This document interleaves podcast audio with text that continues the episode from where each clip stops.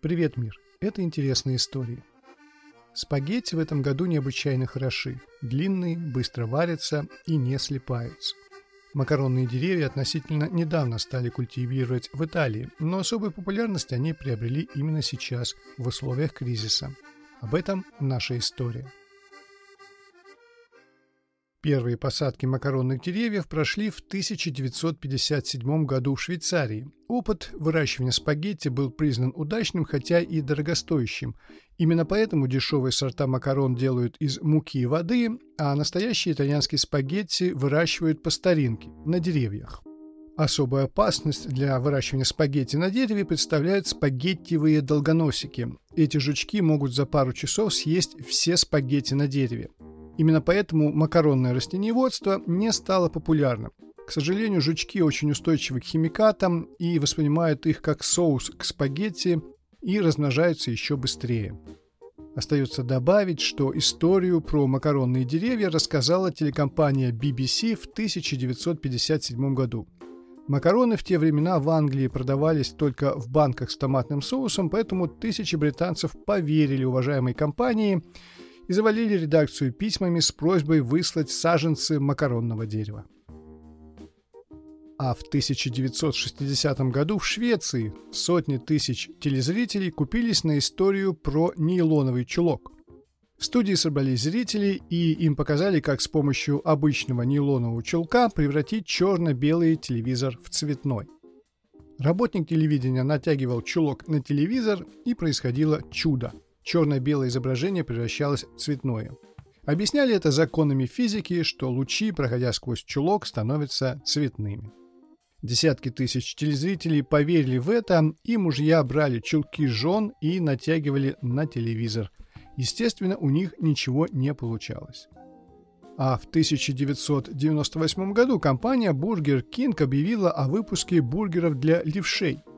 Новинка была точно такой же по составу, как и предыдущий бургер, но все ингредиенты были повернуты на 180 градусов.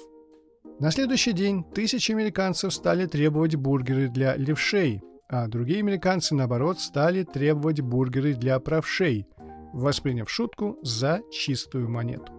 Но самый знаменитый розыгрыш произошел в 1938 году.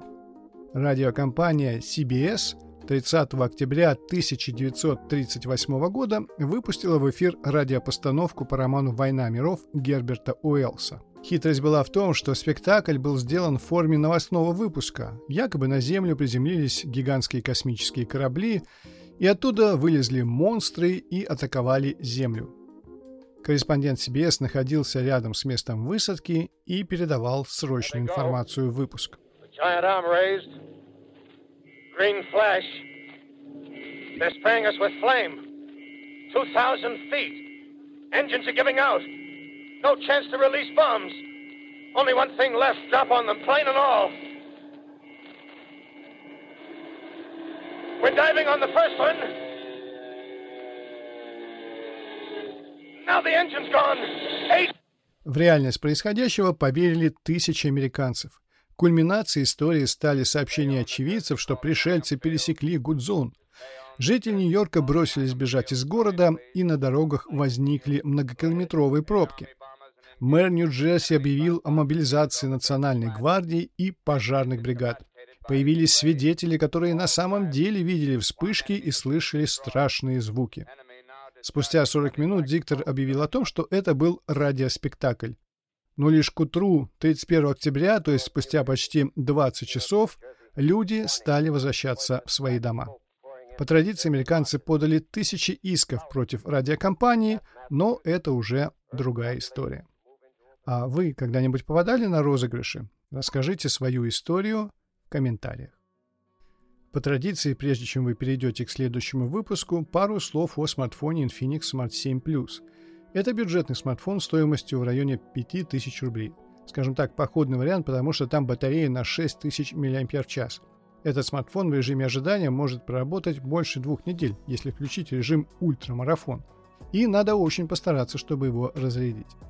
Или, если у вас ночные дежурства, тоже вполне оптимальный вариант для несложных игр или чтения книг. Подробный обзор смотрите на моем канале «Гаджеты для теста». Ссылка в описании. А вас ждет история о том, как в Исландии дают фамилии. Часто бывает так, что в семье у папы, мамы и ребенка разные фамилии, и это считается нормальным в Исландии. Скорее включайте следующий выпуск, чтобы узнать тайну исландских фамилий.